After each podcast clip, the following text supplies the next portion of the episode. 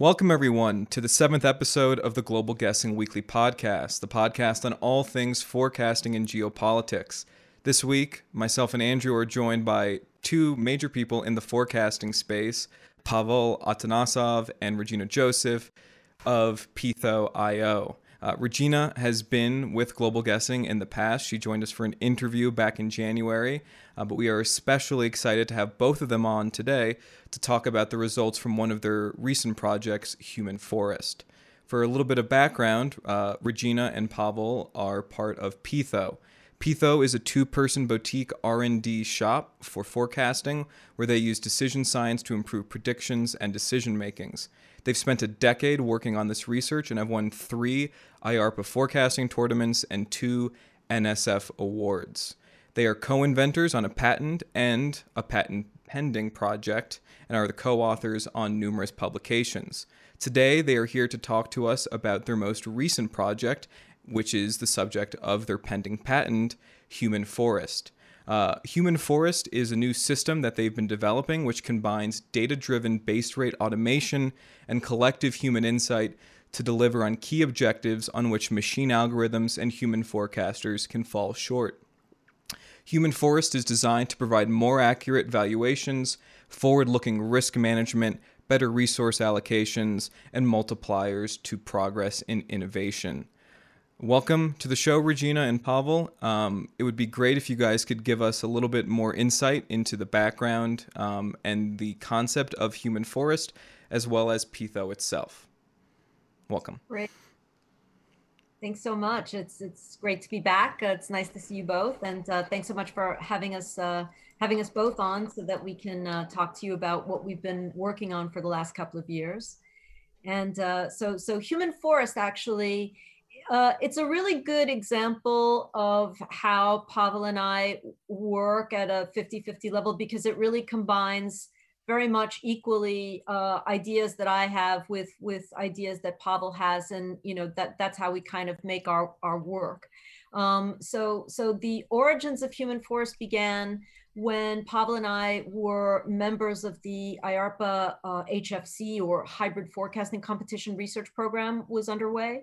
And so we served on a team um, that was at uh, uh, was based at University of Southern California's Information Sciences Institute. And so um, because the nature of that research program was focused on hybridizing uh, uh, the, the, best uh, components of uh, human predictive accuracy with uh, machine model uh, predictions. And to figure out what's the most what is the optimal way to hybridize those two things into a whole that would be more predictively accurate than than each uh, uh, individual factor? And so one of the things that that, that i had been thinking about and developing for that program was the idea of the elicitation platform or forecasting platform, if you will, um, there are many different ways you can build those things. And, and, and as I think Pavel and I have shown over the last 10 years, um, you can organize these so that they do different things. Uh, um, and so, so what I was interested in in a hybridized forecasting environment was being able to uh, uh, reduce the cognitive burden on the individual forecaster right? Forecasting is not an easy thing. It's it, it requires a lot of effort. And so so I, I think the goal in building an optimal forecasting platform has a lot to do with reducing the cognitive burden to enough of a degree that the user is getting useful information. And so one of the key most important bits of useful information in a predictive sense is the base rate um, if you are, especially if you're in a timed tournament where questions may have a very short period of time to elapse, uh, being able to get to that initial forecast as quickly as possible is the coin of the realm. And, and so, so, so what I was interested in was in developing a, a user interface, user experience, or UI UX, um, in which that uh, uh, that element is is actually baked into the user experience. So so um, so that, that that became a big part of what we were doing uh, uh, uh, on the HFC team that we were on the Sage team, and uh, and so that uh, uh, obviously became part of the basis of what became human forest. And so, so I'll let Pavel take over the where we started to kind of layer the ideas that we were having about how to how to elicit uh, uh, better forecasts. Right. Yeah. So at at HFC, so what what Regina was um, uh, the idea that Regina developed was that it may be useful to just show people just some historical information without showing them a model, right? Uh, because you know people wouldn't be able to access it otherwise, or it will take them more time. So by by shortening that process, you can add a lot of value. And that related to what Kahneman and Tversky have spoken for a long time about the idea that there's the inside view and the outside view, and the outside view is basically you know thinking about base rates, right? But thinking through base rate is non-trivial because you have to first come up with a reference class and there's many reference classes that you can come up with like if you think of an election is it is the right reference class you know let's say the last 10 presidential elections in the us is it all the elections in the world there's many reasonable reference classes you can come up with and so uh, what we became interested in is like how good are people at picking up like reference classes that give them good base rates. Um, we know to some extent algorithms sort of do that, right? Um, the random forest algorithm basically looks at different random subsets of the data and tries to come up with a, basically a reference class. They call it a classification tree. And then any one tree maybe you know has only partial information and it's noisy and not very accurate. But when you combine all these trees into a forest, you get a good prediction. And so, um, you know, our thought was like, well, can humans do that? Like, what if a bunch of humans build their classification tree or reference classes, and then we combine that into a forest, and that would be the human forest. Um, and we had just met with with with a friend of mine from college who had developed a random forest model for clinical trial um, development and I had been working on on on a project like that with Jonathan Kimmelman, trying getting experts to predict trials on oncology and uh, and neurology. And so we thought, well, what if we combine all the ideas together, all the work that they had done on the modeling, all the work that we are doing on hum, uh, you know hybridizing forecasting, and explore like how do we get better at forecasting clinical trials and how do how do we teach people to get better at picking up uh, reference classes that are predictively useful. Um, and so there's the applied part and there's just the, the, the basic psychology of, of forecasting and how people relate to the outside view. And that was very attractive to us and it was attractive to uh, the National Science Foundation as well. And we were able to get two grants to, uh, to study this. And I think it, it what was also really interesting to to both of us was at the time, uh, you know, I, I think that when HFC began, it was really at the at the beginning of the uh, of the trajectory upwards in this kind of monolithic idea that machine learning and machine models will always be better, uh, especially in terms of predictive analytics. Um, you know, people were observing uh, the IBM Watson story. So, you know, Watson itself was claiming that Watson was a predictive um, a system. And so, but you know, in our experience, you know, directly the research that we were experiencing, we were seeing in action just how, uh, uh, just how uh, well poorly uh, these models were performing in arenas that were um, situations where the there was a low data environment. In other words, mm-hmm just didn't have very many use cases upon which you could train the model effectively. So mm-hmm. in those kinds of environments, humans were really doing much better. They were outperforming the machine models and in many cases by a lot.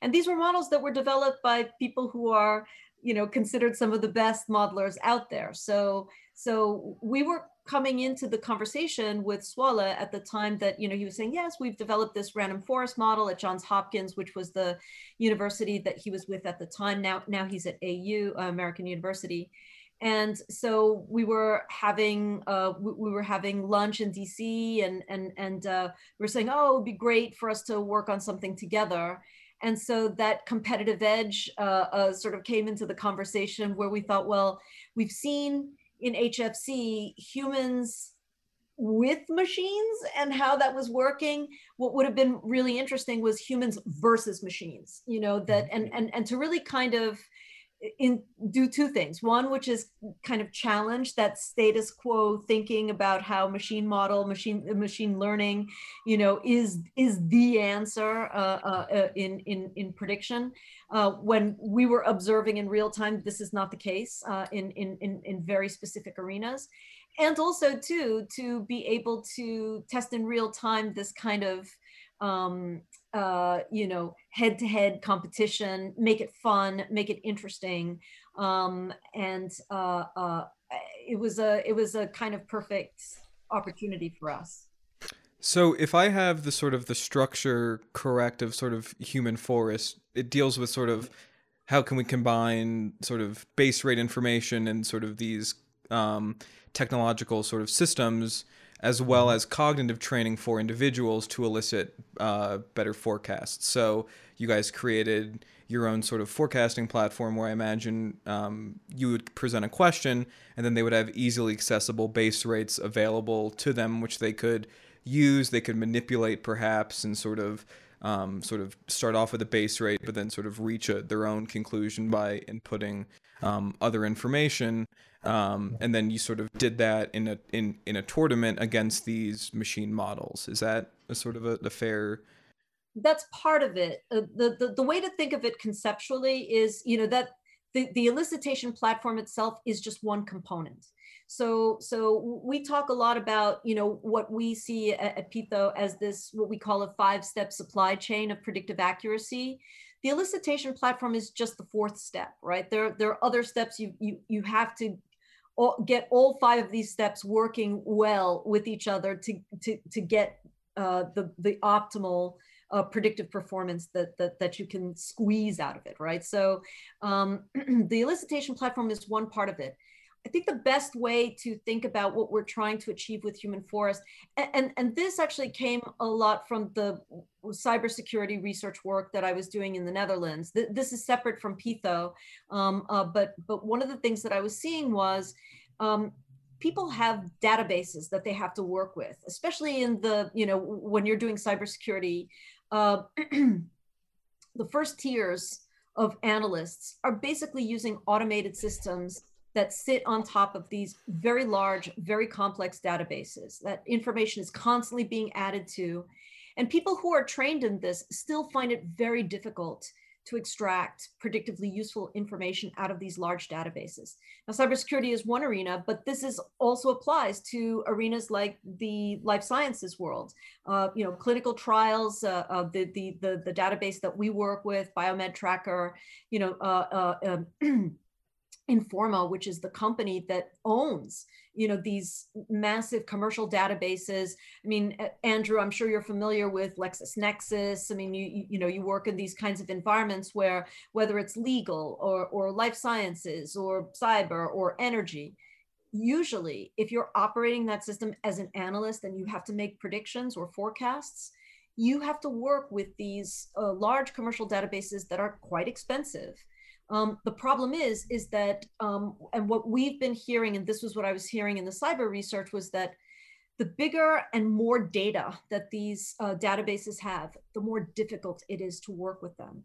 So part of what we were trying to envision Human Forest as, and, and, and using a clinical trial database uh, as a sort of experimental example to test our hypothesis, is that there has to be a way to get into these data sets and extract the predictively useful information more effectively. Uh, we see, you know, so, so that's how we sort of came to describe um, human forest as an information scaffold. If you, if you think of, you know, uh, big databases like LexisNexis, uh, Les, blah, LexisNexis, for example, as a, as a, as a skyscraper, you know, think of human forest as the scaffold that can wrap around that skyscraper and allow you more effective egress and ingress to the exact locations you need. Um, and, and that's how we, um, you know, there's certainly, yes, the elicitation platform has a lot of bells and whistles to it, But the overall system and method, the approach that we have is about incorporating everything from, you know, the right types of questions because that determines, you know, what happens on the elicitation platform, um, you know, what types of crowds you want to put together, what, who, who are on those expert panels and who should be on those expert panels.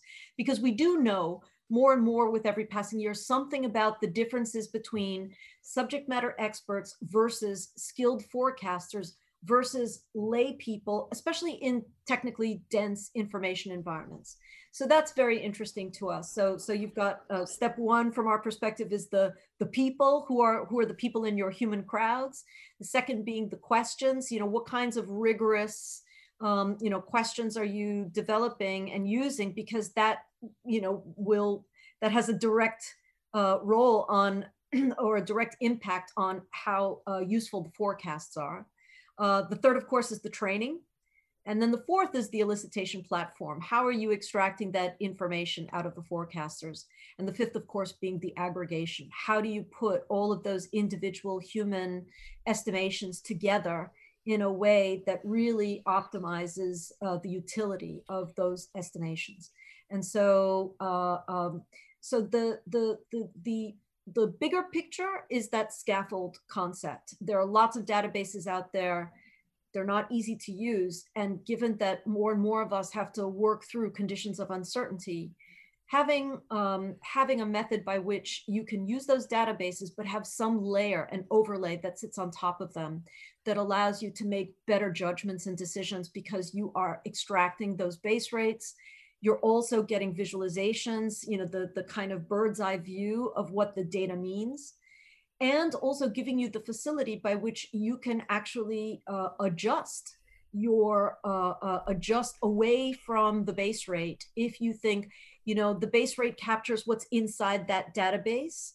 But you know as a human being i'm getting much more recent information that might actually be additive you know to what's stored or what's locked in that database. And that's what makes you know human crowdsourcing effective. It's that ability to update uh, uh, uh, very quickly um, you know new information as it comes in that that's harder to do uh, with a machine model.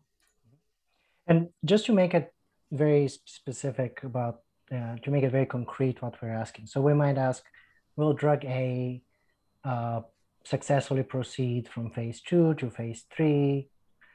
And, and then what the user can do is to say, all right, well, what are all the cancer drugs in phase two, right? And maybe there's a thousand examples. But how about for this particular type of cancer, right? And there's maybe only 200.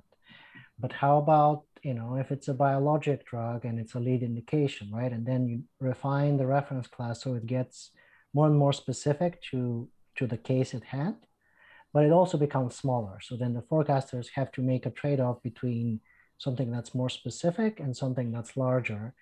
And eventually, when they get to that reference class, it might say, okay, well, we got 50 trials and 20 of them are success were successfully proceeded from phase two to phase three. So your base rate is 40%. And then you can take the slider and say, okay, well, I think 40% is too little because I just found some new information that's not in the database. And I really think it's like 52%. And that's what you submit. And then when a bunch of forecasters get through that process, that's what forms the human forest. And so, just real quick, two questions on that front. Um, the first one is sort of like a, a, a larger question, which is how do you go about um, gathering all that sort of data for base rates? Are you sort of scraping through academic papers and press releases trying to find like a keyword like this is a monoclonal antibody, this is a something mm-hmm. else, this is related to this type of cancer, and then you're doing it that way? Because um, I, I would guess the other way, if it's thousands of drugs, you're not going to be opening up and reading each paper. That would take forever, right? No, that's that's where BiomedTracker is really useful because they put that information in a very organized way. There's there's that which is proprietary in clinicaltrials.gov. Uh, you have to submit information uh, mm-hmm. to clinicaltrials.gov when you run a trial, and so in that way, it's very useful. There is information out there, and the question is, how do you get from like you know a thousand possible predictor variables to like maybe 20 or 30 that humans can handle, right? And for that, it's it it helps to have to have done some statistical analysis and modeling at, at the first place, and then hand it off to human forecasters to see if, if they can do better than, than the model you just built. Uh, and, and, and, and, in the case of, of human forest specifically, we also have to deal with the level playing field issue um, a lot of the parameters that we have to use in setting up the, the taxonomy uh, uh, for, for the elicitation platform, you know, we have to take our cues from the random forest model because the random forest model was already in existence, you know, um, at, at the time that we were having the conversation uh, with them. So, so, so they had already been using BiomedTracker. So uh, to some degree, it came down to, well, we're starting already with the machine model and then it was up to us you know so so Swala and and and and his colleagues uh, uh, were were completely on on team machine model. And it was just me and Pavel on the you know team human side. And so but what we were looking at was um, given the fact that the random forest model had already been built so we already knew uh, uh, what were some of the key components that we would have to extract out of the BiomedTracker data set. So, so it wasn't a complete, you know, we're just pulling out of, you know, the thousands of categories that already exist. We already had some guidelines. Um, what we tried to do was to try to structure that in a way that, um, and, and, and we'll see this, I think, a lot more in the second leg of our research, um, but, but looking at ways in which um, our work now is starting to have some influence on how the random forest model is being built. So, so they're going to go through an optimization process now. And so what we're looking at is, yeah, how uh, we, we've already seen now the results of, of the first leg. So, um, you know, the, the, the, the key is we, we've got a, a, a sort of baseline benchmark, you know, for how the, the, the ontology that we already set up for the specific BiomedTracker database works. We see how that works for the random forest model. And so now what we're trying to focus on is, okay, well, how do we optimize that? Especially just given we were very lucky because we're dealing with in real life pandemic situations, you know, so, and that had a, a very clear and direct effect on, you know, our, our, our, our results. So, Regina, you just touched on, um, you know, forecasting in a pandemic environment. Um, and Pavel, you mentioned, you know, forecasting these oncology therapy results. Mm-hmm. Um, what are some of the challenges, you know, of, of forecasting each of those sort of discrete um, areas of science? And then, um, you know, were there any similarities in some of the challenges that you saw between the two? And then if, if I just may th- throw in, like, how is it sort of shifting from focusing on sort of the cancer oncology aspect to the sort of pandemic uh, vaccine nature? Yeah, so the short way of describing it is cancer trials are usually slow trials and COVID trials are much faster, right? So in a cancer trial, you might you want to know if it's going to be successful and you don't so much care if it reports results in a month or in six months. But in a global pandemic, you not only want to know if this vaccine would work, but also when it would work, when you get the results, and when you learn if it works so that you can apply it, right? You know, people describe it as a race against time, like a, a race between the different variants of the virus and and and the vaccines, and as well as treatments. And so for that, it was very important to have what we call time-specific uh, questions, which is like, you know, will this trial proceed let's say from phase two to phase three or phase three to regulatory submission by a given date. Um, and when we started the when we started the experiment, we started in September. So there was there was a political question also if there will be announcements before the election, and uh, and in general there were many questions like before the next wave comes, do we have vaccines? And so that's where having those um, time specific question is very useful.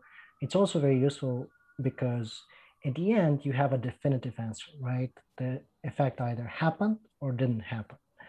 With with questions that are open ended about time, well, the tournament is over and the trial hasn't proceeded from phase two to phase three, but it might still proceed, right? And so you don't have a definitive uh, answer. And so we did what, what we call probabilistic scoring, which is basically to say our, our best guess is that there's still 30% chance that this trial will proceed and we'll score forecasters you know, against that probabilistic benchmark. With time specific, at the end of the tournament, you know, we knew what what were the yeses and what were the nos. So it was different in approach and as well as the underlying sort of clinical importance of, of each set of trials. Were there changes to like the framework though that that were, were done when you had to do these timed forecasts? Did you sort of bring in base rates in terms of not only completion but sort of time to completion? Um, and sort of like yeah. to what degree, right? You're talking about politics earlier. Like to what mm-hmm. degree mm-hmm. was like the Operation Warp, warp Speed timeline used as, for instance, uh, uh, a, a possible base rate? Because if if you were to look at what they had given out, it it actually wasn't too far off in terms of at least the overall um, scope of things. Mm-hmm. You know, the I I think it would be fair to say that you know with regards to the actual timing that was happening around the development of the vaccines uh, and the treatments for COVID, that was less of our concern. And, and, and also, if you just look at the general timing of what was going on, um, you know, in the first leg of the research, um, you know, at that point, things were you know still kind of in in in the first phase of lockdown right? So so when we were building out the, the the elicitation platform and the experimental design and how we were going to put all of that together the things that we were focused on at that point in time you know we weren't even focused on what was happening you know whether or not those vaccines or treatments would would actually occur.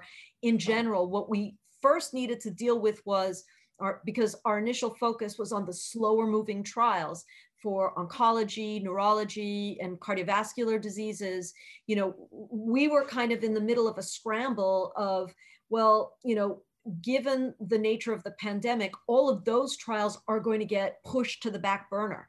Those trials are going to slow down completely. So the research that we would be doing in that area, well, you know, if you've got a six month tournament you know during that six month period of elapse if if it's happening in the middle of a pandemic it's so unlikely you know that we would see any kind of a resolution of questions that are in the non-covid related uh, clinical trial sphere that it, it, the the questions effectively become like 90 10 questions you know and so they are kind of rendered useless. So at that point I mean, in the beginning, when we started doing the experimental design, for me, it was uh, as as as the question generator. It was particularly important to understand uh, how we were going to make the forecasters comfortable with the idea of a probabilistic resolution versus a deterministic resolution, especially for elite forecasters. There's so much wiggle room, you know, in what goes into a probabilistic resolution that we knew and especially you know given the fact that you know we had a bunch of fellow super forecasters uh, you know uh, uh, making forecasts here um, you know we know them well enough that they would poke holes through that very very quickly and very easily.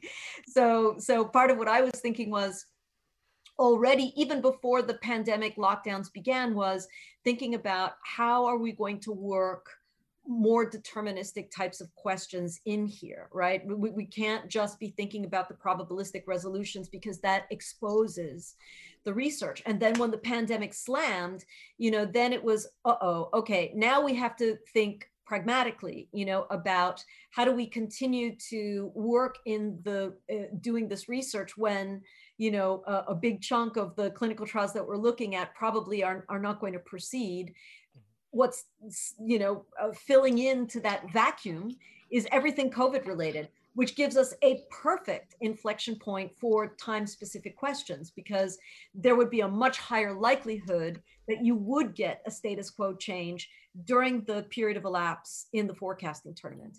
And so that really became the stepping stone towards developing a, a survival analysis uh, uh, um, uh, the, the, the, the, two variants of the platform are specific. One is probabilistic, one is time specific. So the time specific variant um, uh, allowed us to do a different type of analysis than what was being done in the non-time specific variant and even better that that could still allow us to maintain a level playing field with the machine learning model because there was actually a random survival forest model uh, uh, that that could be integrated into the existing model that you know we were competing against so so it worked out really well Great. So um, now we've talked sort of about what Human Forest was. Um, you guys recently presented uh, a poster about your uh, initial results, and I was wondering if you could provide us with sort of a brief overview of the top level results that you guys were able to achieve with this time-specific Human Forest system. Yeah. So so again, those uh, those analyses focused on 28 questions that were specific to COVID and that had time-specific deterministic resolution. So at the end, we knew which trials progressed and which ones did not. And the, the high-level comparison is the random survival model, model versus the different human methods. And uh, what was very important is uh, that all the human forest, uh, all the human methods, including the control, but especially the human uh, forest methods, outperform the machine model by approximately 40%, so 40% reduction in, in Brier scores. Within the human methods, uh, there were there were somewhat smaller differences where the human forest method tended to do well. Uh, so the outperformance relative to the random forest model was up to 48%. And uh, for for the regular control polls that where people didn't get get to work on the uh, on the human forest platform, it was by about 32%. And those differences were more um, accentuated for, for questions where we allowed fewer forecasters uh, to make to make predictions. So when we have only a couple of forecasters, it's very, very helpful to use human forest. And when you have more forecasters, the differences are somewhat smaller, but but but still uh, but still important, you know, more than 10 percentage points in a reduction in Brier score. So you talked about this reduction in Brier score. Could you quickly give just a brief, uh, like, explanation of what Brier scores were, and if you guys were using um, the classical Brier score out of one, or if you're using the good judgment Brier score out of two? Yeah, yeah, we were using the good judgment Brier score out of two. So zero is best possible forecast. Uh, two is the worst possible forecast 0.5 is is the is the score you get if if you make a 50 50 forecast on a on a binary question whichever outcome occurs. And it's basically a squared error measure of the difference between reality uh, you know for deterministic question zero or one and and your probabilistic forecast. So you want to be you know you want to be as close to zero as possible. And so uh, if if let's say um, if one of the models is, let's say, at 0.25, um, a 40% reduction means that you go from 0.25 Brier score to 0.15, which is uh, which is approximately where the random survival forest model ended up 0.25, and the, the best human forest methods uh, ended up just just below 0.15. So that was just over 40% reduction in Brier scores. Great. And can so now we actually want to dig into sort of some of these findings and get um well yeah, just a little bit deeper in terms of what you guys found. Um mm-hmm. starting off on the top, if you guys can uh, if you guys are watching the podcast on YouTube, sure. you guys can actually see some of the results. And so this mm-hmm. dotted line up here, this is uh, what the random survival forest model got. You said it was right. 0.25. Uh, if I'm not mistaken, that is roughly the equivalent of forecasting a 65% confidence on a question and getting it mm-hmm. correct. Yeah. That to me seems actually surprisingly low for um, a machine model for this, especially for mm-hmm. a field that has such you know well-defined base rates, right? If we were talking mm-hmm. about geopolitics, where you know trying to find that reference class is in many ways, like in in, in art, it, it, it would seem like forecasting phase two and phase three trials would be mm-hmm. more on the science side of things, but the right. the random survival forest models did quite poorly. Do you guys have a sort of hypothesis as to why that's the case? Yeah, I mean, you know, this is not an uncommon uh, experience. I mean, we, we had seen this before in our research where the models uh, just simply uh, uh the, the, availability of the data only allows the model to be, you know, good to, th- th- there's kind of a, a cap really. Um, and so what we were seeing was that, you know, uh, I think that most people probably uh, they assumed that the the accuracy or the validity of a model. Most people don't know what the rates of accuracy are in the first place. I mean, I, I've mm-hmm. worked with Watson, and I know the thresholds that were considered acceptable for accuracy um, uh, for for the use of Watson, which I mean, I would not consider acceptable, you know, as a human forecaster. No way, no how. You know, so so um, I think that that uh, generally speaking, um, with a machine model returning an accuracy of about sixty five percent, you know, that that's that's generally accepted as pretty good performance. Mm-hmm. And so so um, uh, for us to be able to see that as okay, you know, we I have to say that for, for me, when I looked at that uh, Brier score, I thought, yeah, that that's about in line with what I was expecting. So, so uh, and, and, obviously, uh, uh, previously, what we knew about that particular model in terms of its prior performance. And then, sort of returning back to this sort of chart here, real quick, what I found to be particularly interesting um, is looking at all forecasts. Um, the best result was actually just those that had base training rather than uh, full training. Um, is there? Do you guys have sort of a hypothesis? Right, you would think that getting the full training would, you know, produce the lowest sort of Brier scores. Um, do you think that there was something in the full training that was that was originally suited for the oncology that didn't make the best transition for time? Was it chance or because we're dealing with low Brier scores? Is this, you know, just yeah? No, we have very we, we, you know, we have two pretty pretty you know, we have two hypotheses. Uh, in short, you know, uh, uh, bo- both of them really deal with the issue of cognitive burden.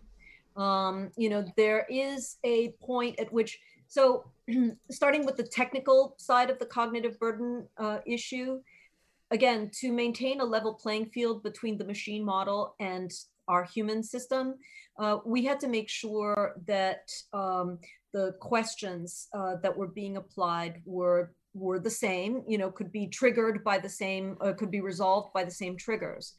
So, so um, in that respect, um, the base rate data uh, that is in the public domain, you know, there are lots of papers that uh, uh, uh mention this, this information. The base rate data was already incorporated into the random forest model. So we had to ensure that our control as well as our um, experimental conditions uh, all had access to the same basic information upon which the random forest model was operating. So, so, uh, so just that core base rate data that's in the public domain, that's what was given to the control polls to, as, as part of the base training. Um, that's very short to have to go through. It's basically a table, you know, with a series of numbers and uh, a bunch of columns depending upon what particular indication and what phase transition. So, so you could look at that in the space of about three or five minutes and get a pretty decent handle on, you know, what the base rates are. Training, however, is, you know, a 20, 22 minutes, uh, uh, a 22 minute experience um, that builds on the base rate data by giving you additional information on how to be a better forecaster and then contextualizing the base rate data with the how to forecast information.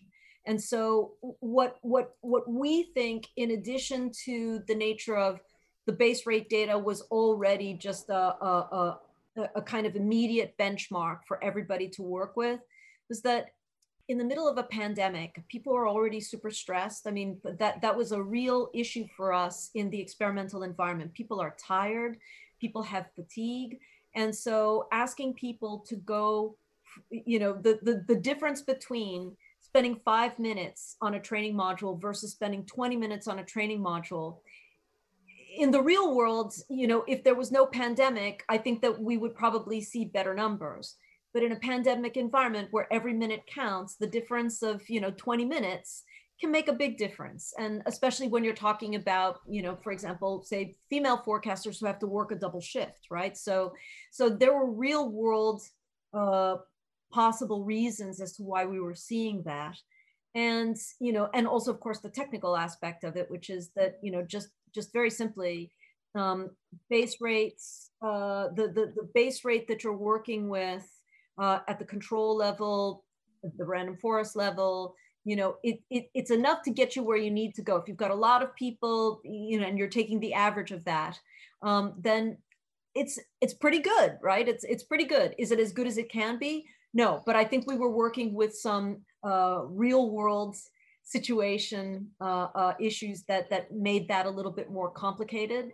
And um, and and and also too we just had to conform to certain strictures. If, if we were in an environment where we had a control where they did not get the base rate data i'm pretty sure um, you know that there would be a much bigger disparity between the control you know and everybody else and i i think it's important to remember that um, uh, you know, if you think about uh, uh, the, the the number of people in the full training, you know, was was half of that, you know, in the base training. So I think that there were uh, definite reasons why we saw not as quite, you know, not as expected uh, uh, a difference between full training versus base, base training as we saw. Um, I think if we were under different experimental conditions, if we were not in a pandemic, if, if, if we did not have to supply the control with any kind of training material, I think we'd see something quite different. So relative to the random survival forest baseline that, that Clay had brought up recently, um, Thank you. Uh, you know, you, you, saw a much steeper reduction in Brier scores with additional forecasters and with both uh, human forecast or human forest models, rather, like both the approaches. Um, do you have any thoughts as to why that was the case, and is it sort of an indication that uh, that machine human like hybridization um, is sort of fulfilling a lot of the functions of you know pulling out the wisdom from the crowd, uh, which is part of the goal?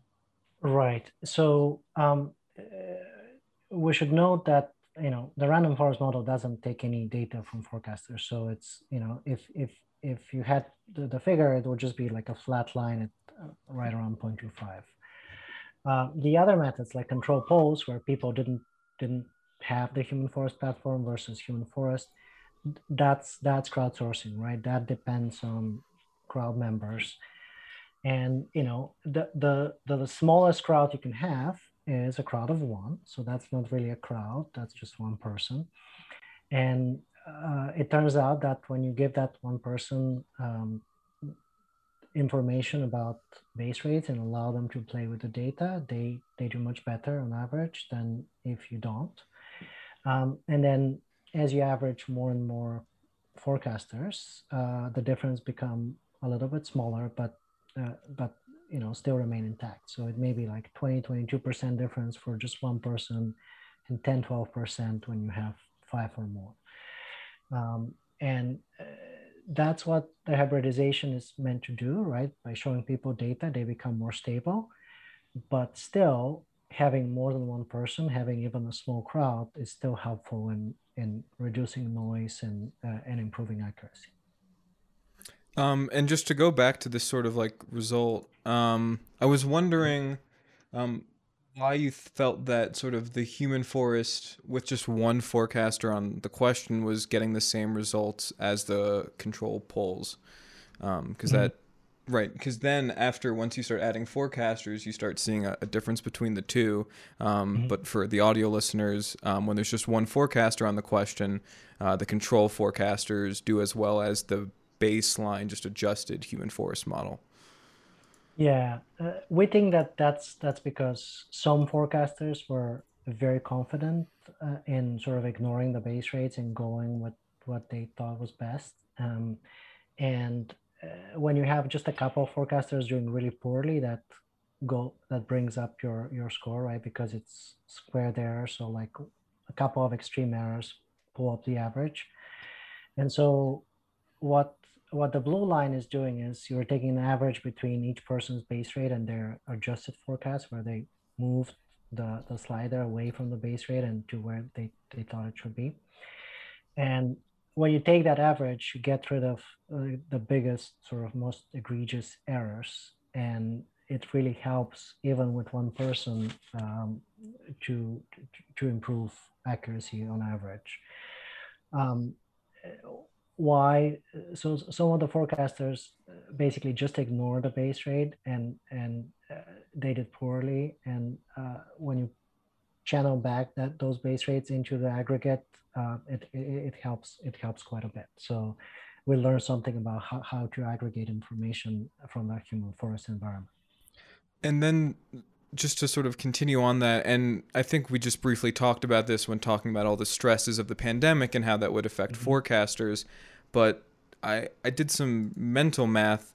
Uh, the gap here between control polls and the base rate uh, and adjusted human forest model over here is mm-hmm. about 0.035 of a Brier score difference, mm-hmm. um, which on the good judgment scale, I think, is about 2.5% extra confidence in the correct direction. So if you originally were to give 70% on a, on a forecast that were to come true, then that sort of mm-hmm. Brier score reduction would indicate roughly a 72.5% confidence. Or if mm-hmm. it was going to be incorrect, it'd be the other direction, um, which is certainly notable, right? Um, every single additional point um, is is very useful to getting better accuracy in forecasts, but that also seems like a, a, a, pretty small reduction to have. And one would even think if you have all these sort of stresses of, of a pandemic and time, that an elicitation platform like Human Forest, which tries to ease the cognitive load, would actually sort of excel better. And I was wondering if you had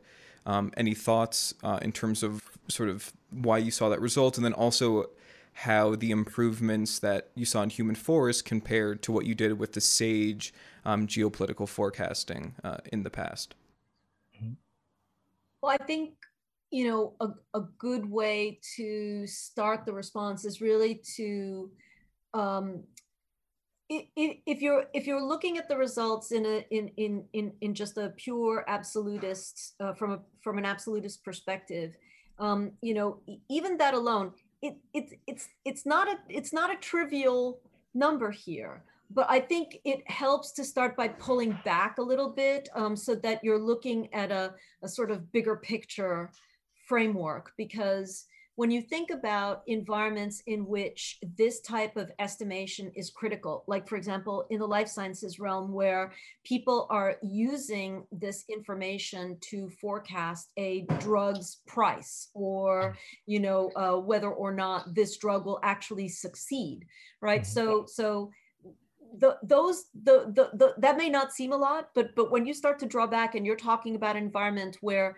you know tens hundreds of millions of dollars are at stake here that is a, a that that is a non-trivial uh, amount of improvement and mm-hmm. so so in in irl you know it matters quite a lot um, and so so but even in the context of you know experimentally speaking it's still non-trivial you know this is still a this is still a, a good result um, it, it it's it's I, I think I think a lot of it has to uh, uh, comes down to you know from from from which angle are you looking at that information? Mm-hmm. Yeah, and so uh, the way that IARPA usually sets it up when when um, they run tournaments like that is that you look in terms of percentage improvement from you know the control method to the to the you know new method. The government right? sets a benchmark basically. Mm-hmm. And and so let's say um, so the differences were a little bit bigger, but let's just round them down and say, you know, if, if the control was at 0.18 and then you go to 0.15, so that's uh, that's about 17 percentage points, right? So the actual differences were closer to, you know, 18 or 19 percentage points reduction in Brier scores, right? And so that's how IARPA used to score us, and we've sort of learned that that through because that's that's how they determine if they want to give us more funding or not right um, um, and so when you put that into perspective right like maybe it's up to 20% at the high end down to 10% on the low end if when you have more more forecasters. That's similar to um, the difference we found. So um, uh, uh, I was a lead author on a paper in management science comparing prediction polls and prediction markets, and we found oh, prediction polls are about you know 12% better. That was significant and so that was the point of the paper and so uh, when you have 12 15% movement in accuracy that's already you know enough to be an important uh, you know scientific result and, and also enough to be to be practical right? So we're somewhat somewhere in that area where you're getting to to something that's robust but it's also just practically relevant uh, one way to, to think about it is like think about like a bunch of coin tosses right and you can only bet on heads right in one case you get heads 48% of the time the coin is weighted against you and the other case you get 52% of the time, right? It's only, you know, four percentage points better. But in one hand, if you keep playing the game many, many times, you'll go bankrupt. In the other one, you'll make a bunch of money, right? So sometimes a small improvement in accuracy could make the difference between, you know, you know, making more money and just going bankruptcy and billionairedom.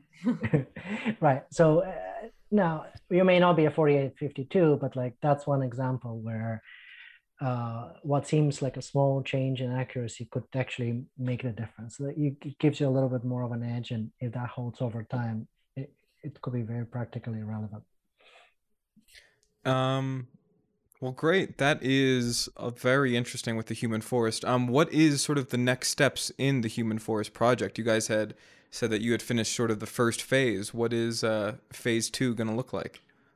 Yeah, so uh, we are going to have phase two, which is a second tournament. One thing we would say is we are very much looking for participants. Um, so if you'd like, uh, uh, if you're interested in, in this kind of work, uh, it will be about clinical trials again, but there, will be some, some cool new features. Um, so you can go to pytho.io slash human forest once again, pytho.io slash human forest one word. You can sign up for that. Um, one thing we would do is we'll have a shorter intake. So you get, you know, you have to spend less time between signing up for the tournament and making your first forecast, which we knew was a bottleneck um, uh, in, in the first uh, implementation. And so we're going to uh, take it away, make it easier, streamline it so that people can, can get quicker from signing up to you know doing forecasts, which is what uh, a lot of folks love to do. So well, we would love to have uh, you know bigger groups, test more interesting hypotheses about what works and doesn't work, and you know improve improve the science basically. And will it be the sort of the the the human forest um, timed uh, and, and focusing on pandemic stuff, or given where we are right now, is it shifting back to um, the drug treatment and the oncology side of things? It's a good we'll question. It'll probably, yeah, it'll be a mix of both. Um, you know, it, it's uh, and and now uh, I think a lot depends on timing, uh, but but uh, again, we seem to have found ourselves in this very unusual sweet spot of uh, asking highly pertinent forecasting questions at a time when real change is happening in real time in the middle of a forecasting tournament. So, so that, that's pretty exciting. And especially in life sciences, just given how glacially slow the pace normally is, you know, we, we, we, we couldn't have asked for, for, for better timing here. So we, we think that the second leg will also come at a very interesting time as, you know, are the trials that got postponed or, or essentially frozen uh, due to the pandemic last year? How quickly do those get online? Does the speed of the uh, the the COVID related trials because the, the the the the speed on those trials was unprecedented. Plus, also some of the decisions taken. You know, I mean, these were these approvals were all done through emergency use authorizations. Mm-hmm. That is a highly rare contingency. You know, there isn't a lot of uh, base rate uh, information on the use of EUAs and you know uh, uh, uh, it, it, it's you know the, the the random forest model was not designed you know to be triggered to EUAs so therefore you know there were rules that we created around our questions you know so that you know uh, uh, forecast resolutions could not be triggered with EUAs so now we enter into a new phase you know where we're seeing the potential where we might have uh, a status quo change in both the the deterministic questions which is you know the the, the time specific covid related infectious disease related questions as well as the slower moving probabilistic questions, for example, in the oncology space, you know, that, that as, as those start to come back online, and we've certainly seen a lot of activity around drugs in the neurology space, uh, for example, Eli Lilly, you know, a lot of focus on their Alzheimer's drug, you know, so all of that is happening now. So we could see, you know, clinical trial transitions happening in real time while we're in the middle of a tournament. So, so, so that's, so that's another bit of lucky timing on our part. And do you think that there's any sort of potential that, like, since the pandemic, that sort of future trials that normally were slow might come out at a sort of uh, a more rapid pace, and that, um, you know, there was like a poll recently where like people are now all for like human trials for obviously that was a small subset for vaccines, yeah. but you know, moving forward, might that change sort of the landscape of um, drugs and that whole process?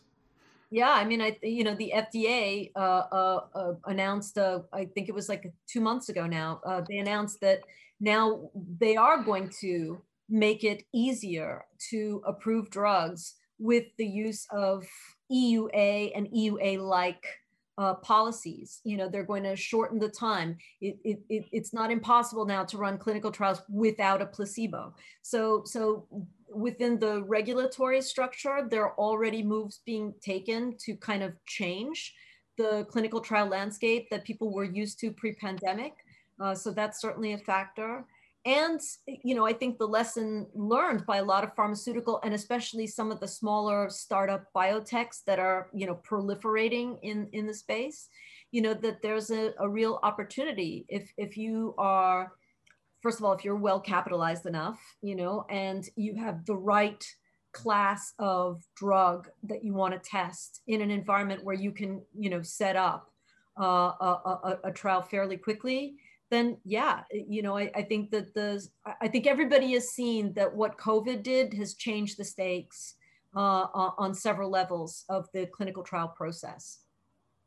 Yeah, and that's an opportunity for us because every time there's a regime change, right? Every time something something happens that's external to how things have been before, that's some kind of shock, then you have to update your models, right? So the old models are just not not going to be good enough, uh, and so um, uh, for humans, it's much easier to update in a new, let's say, regulatory environment than for the models, and so there's an opportunity to outperform, but on the other hand, our friends who, who are working on the model and, and colleagues are have also learned their lessons, and we expect they're going to give us a harder time yeah. this time around. They'll be getting better and better, so we got to keep up.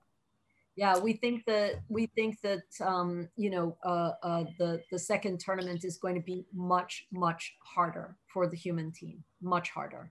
So so not because the questions are necessarily harder. We think the questions were pretty hard in in the first one um, but it's it's it's how much are the humans behind the random forest model how much they learned so again you know it's it's that human capacity to update quickly you know that's going to make the difference right so so again we completely stand behind you know the opportunity behind team humans so and just quickly before we wrap um and i think you know really important for all of our viewers do they need any background in forecasting or life sciences to participate in this? Because I think you know there's going to be a lot of people interested who may not have that background. Yeah, no, that's that that's the whole idea behind this experiment. You know, we wanted to again kind of push the frontier out a little bit in what we know in the difference between expertise, you know, subject matter expertise and predictive accuracy, you know, the the, the ability yeah. to forecast well, right? So so we have seen consistent uh, uh, uh, results that that continue to corroborate this evidence that yeah, it, you know, just because you're a, a subject matter expert does not make you particularly skilled at being able to predictively uh, uh, to to be accurate in Andrew your predictions about events in your domain. But people who are uh, consistently good at forecasting generally tend to be consistently good at forecasting no matter what the subject is. That ultimately is more useful in the context of a prediction environment. So, so, so, so in and of itself, if you're talking about crowds, it is incredibly important for us to be able to continue to see does that apply um, as you go into more technically demanding environments. So, so we were looking at this in a cyber. So my research was looking at this in the cyber security context. You know, we've seen this in the geopolitical and economic context. Um, uh, you know, with with um, the HFC hybrid forecasting competition was still about geopolitics and economics, but there was still an expectation that you know the participants who were mechanical Turkers, right? They they weren't even volunteers. There were people who were literally being paid you know, to go through the effort of making forecasts. So they still had to learn something about uh, the machine models that were being involved. So, so a big part of what we were trying to do with Human Forest was to see does that continue to hold up, especially in an environment that is as complicated as clinical trials, and does that hold for people who have zero uh, uh, knowledge or backgrounds uh, or, or professional experience in the life sciences uh, or forecasting. So um, that's why for us, it was really important to uh, create cohorts where we had subject matter experts, people who were either in the pharmaceutical industry or working in hospitals or, you know, uh, researchers, people who were forecasters, in particular super forecasters, so skilled forecasters, and people who were consistently good at forecasting. And then people who were just lay people, right? And to begin to see, okay, so who's doing well? and you know as as as has been as we've consistently experienced again the subject matter expertise is not an indicator of of of how well you will uh, how, how accurate your predictions are. Uh, it really does come down to that five step supply chain. You know it's you know where are you getting the base rates from? Um, you know how well are you applying those base rates in a systematic process of making a forecast um, you know, how well are you conducting your open source collection, right? So all of these factors um, ultimately uh, seem to continually trump the validity of subject matter expertise as the primary driver behind predictive accuracy. Yeah, but that's that's the intermediate result. So that might change in the second term. Exactly. So, so, so if you if if you're subject matter experts that run clinical trial, we want you in. We want you. Yeah. Show them, show them that, forecast. show them that they're wrong. Show them that they're wrong. Yeah. You know. Well, yeah. or, or, they're right. We don't know, right? If exactly. you're a super forecaster, we want you, and if you're neither, we want you still very much to be a forecaster. Yeah. So uh, anyone and, and everyone is welcome. Uh, if you're willing Perfect. to put in a few hours of work into forecasting, we, we want you in, and there and there's some sizable prizes. So. Um, come for the forecasting, come for the prizes, come for learning about clinical trials. For any of those reasons, uh, you're you're you're you're very welcome. Uh, and stay to for the bragging rights to say that you beat the machine, right? Exactly. So so that's the Team that's human. kind of the that's mm. kind of the idea. But uh, absolutely, I mean, we want everybody, uh, and and and and as we've seen, it is just as likely that somebody with zero uh, a life sciences experience will outperform, uh, you know, a, a top clinical researcher. That is entirely possible, and to some degree, we kind of expect to see that in the results to a certain degree. So, mm-hmm. so, um, so we, we we welcome everybody, every flavor of participants. Uh, we need them. Well, that is great, everyone. If you guys are interested in participating in phase two of the Human Forest Challenge, go to pytho.io um, backslash human dash forest and sign up. But before we let you guys go, Pavel and Regina, it was so great to have you on. There's always has to be a rapid fire round of questions. The issue, yeah. though, is Regina, you've been on the show before, back when it was an interview, so we can't do the same questions. And Pavel, you will be mm. on the podcast, spoiler alert, next week, so we can't ask the questions here for you. That's why we're going to have to do some new rapid fire questions. And this comes from actually our last episode with Saar from Rootclaim because when we got to the rapid fire section, we got into the weeds on the alien question. And so that is what we are forecasting today. The first mm-hmm. question for both of you is what is the likelihood that Earth is currently being observed by alien life? Uh, what is the what what is the probability today? Yes. Uh, observed. Mm, Aware of keeping Probably put it tabs. probably put it at about 10%. Hmm. And even that I'm sort of my my my my expectation would probably be lower than that. Uh, I'll go Pavel? with one in a thousand. I'll go with point point one percent. 0.1%. Why why so low? I think it's very unlikely that there's someone watching us and and we can't see them. um, so Very bearish. that's- yeah. And then the second one, I'm guessing this one's going to be but even what- lower. A Oh, clarification, are we assuming like, y- y- y- you know, uh, when we say observed, you know, that also means through things like uh, satellite, you know, any type of uh, equipment, you know, that could be, pos- okay, so just, just double check. yeah, yeah, yeah, yeah. Not not like just in like a UFO above looking down, like Mm, right. Right. um looking from Yeah, far away. still put Down below. I wouldn't Okay. go as Pavel, but. I'm gonna guess this is gonna get lower for even both of you. But then, what is the likelihood that we have already detected alien life and that uh, on Earth, or and that there's evidence of it already? Uh, well, I'm assuming that also uh, counts for microorganisms that may have hitched a ride on a meteor or something, right? But we would have to have yes that that happened and that someone is aware of it. Oh, uh, okay. Um, well, in the spirit of, I mean, it's not quite independent estimation. I gave my forecast first.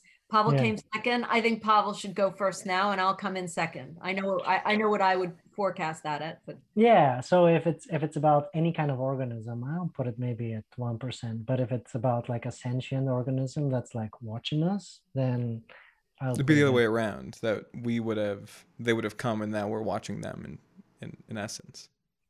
Yeah, I would put it at uh, let's say zero point five percent. So you think so? It's more likely that we've observed alien life than alien life has observed us. That's right. That's right. Top of the food chain, yeah, I would top agree of the with that. observation chain, I guess. Uh, I would agree. I, I I would agree with that statement. Um, and so so in light of that question, I would say, yeah, I, I would I would actually um, flip the forecast. So I would put it at something probably closer to ten percent for that question and reduce it to five percent for the prior question. Perfect. Awesome. Rick Well, updating in action. There yeah. Exactly. Always always updating. Always think- updating. I think we'll have to update where where we. I don't even know what number we gave last time, but I'm gonna guess it was too high.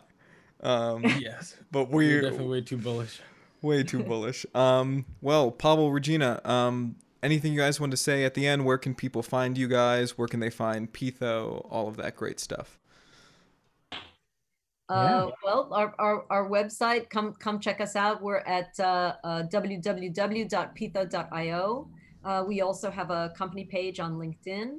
And uh, uh, Pavel on Twitter is at Pavel D. Atanasov.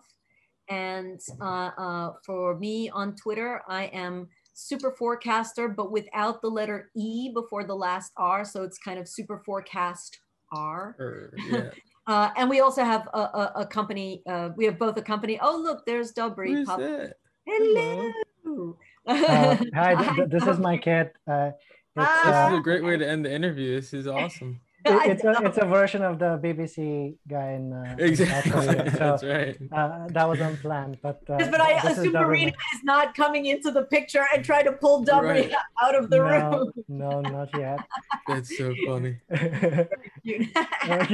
Red like daddy's got the great. Oh, this was not an accident. This was definitely you. thi- a little bit of this was- this propaganda. I was think not this was staged. This I, was I not think this might have been planned. yeah, the shirt's too perfect. okay, guys. That's so It was it was w- w- wonderful uh, talking to you. Uh, and Oh, before I forget, uh, so I didn't Yeah. mention our Twitter handle was at Pytho P Y T H O underscore I O. That's our that's our uh, uh, that's our company Twitter handle. We also have one for Human Forest, which is at Human H U M A N Forests with an S at the end. Perfect. And we'll be sure to link all of those in the description of the video. Fantastic. Wonderful. All right, Fantastic. wonderful. All right. Thank you guys so much. That was the Global Guessing Weekly Podcast, episode seven. Thanks, everyone. Thanks Thank so you. much, guys. Great seeing Yeah. you guys again. Great. Yeah, you as well.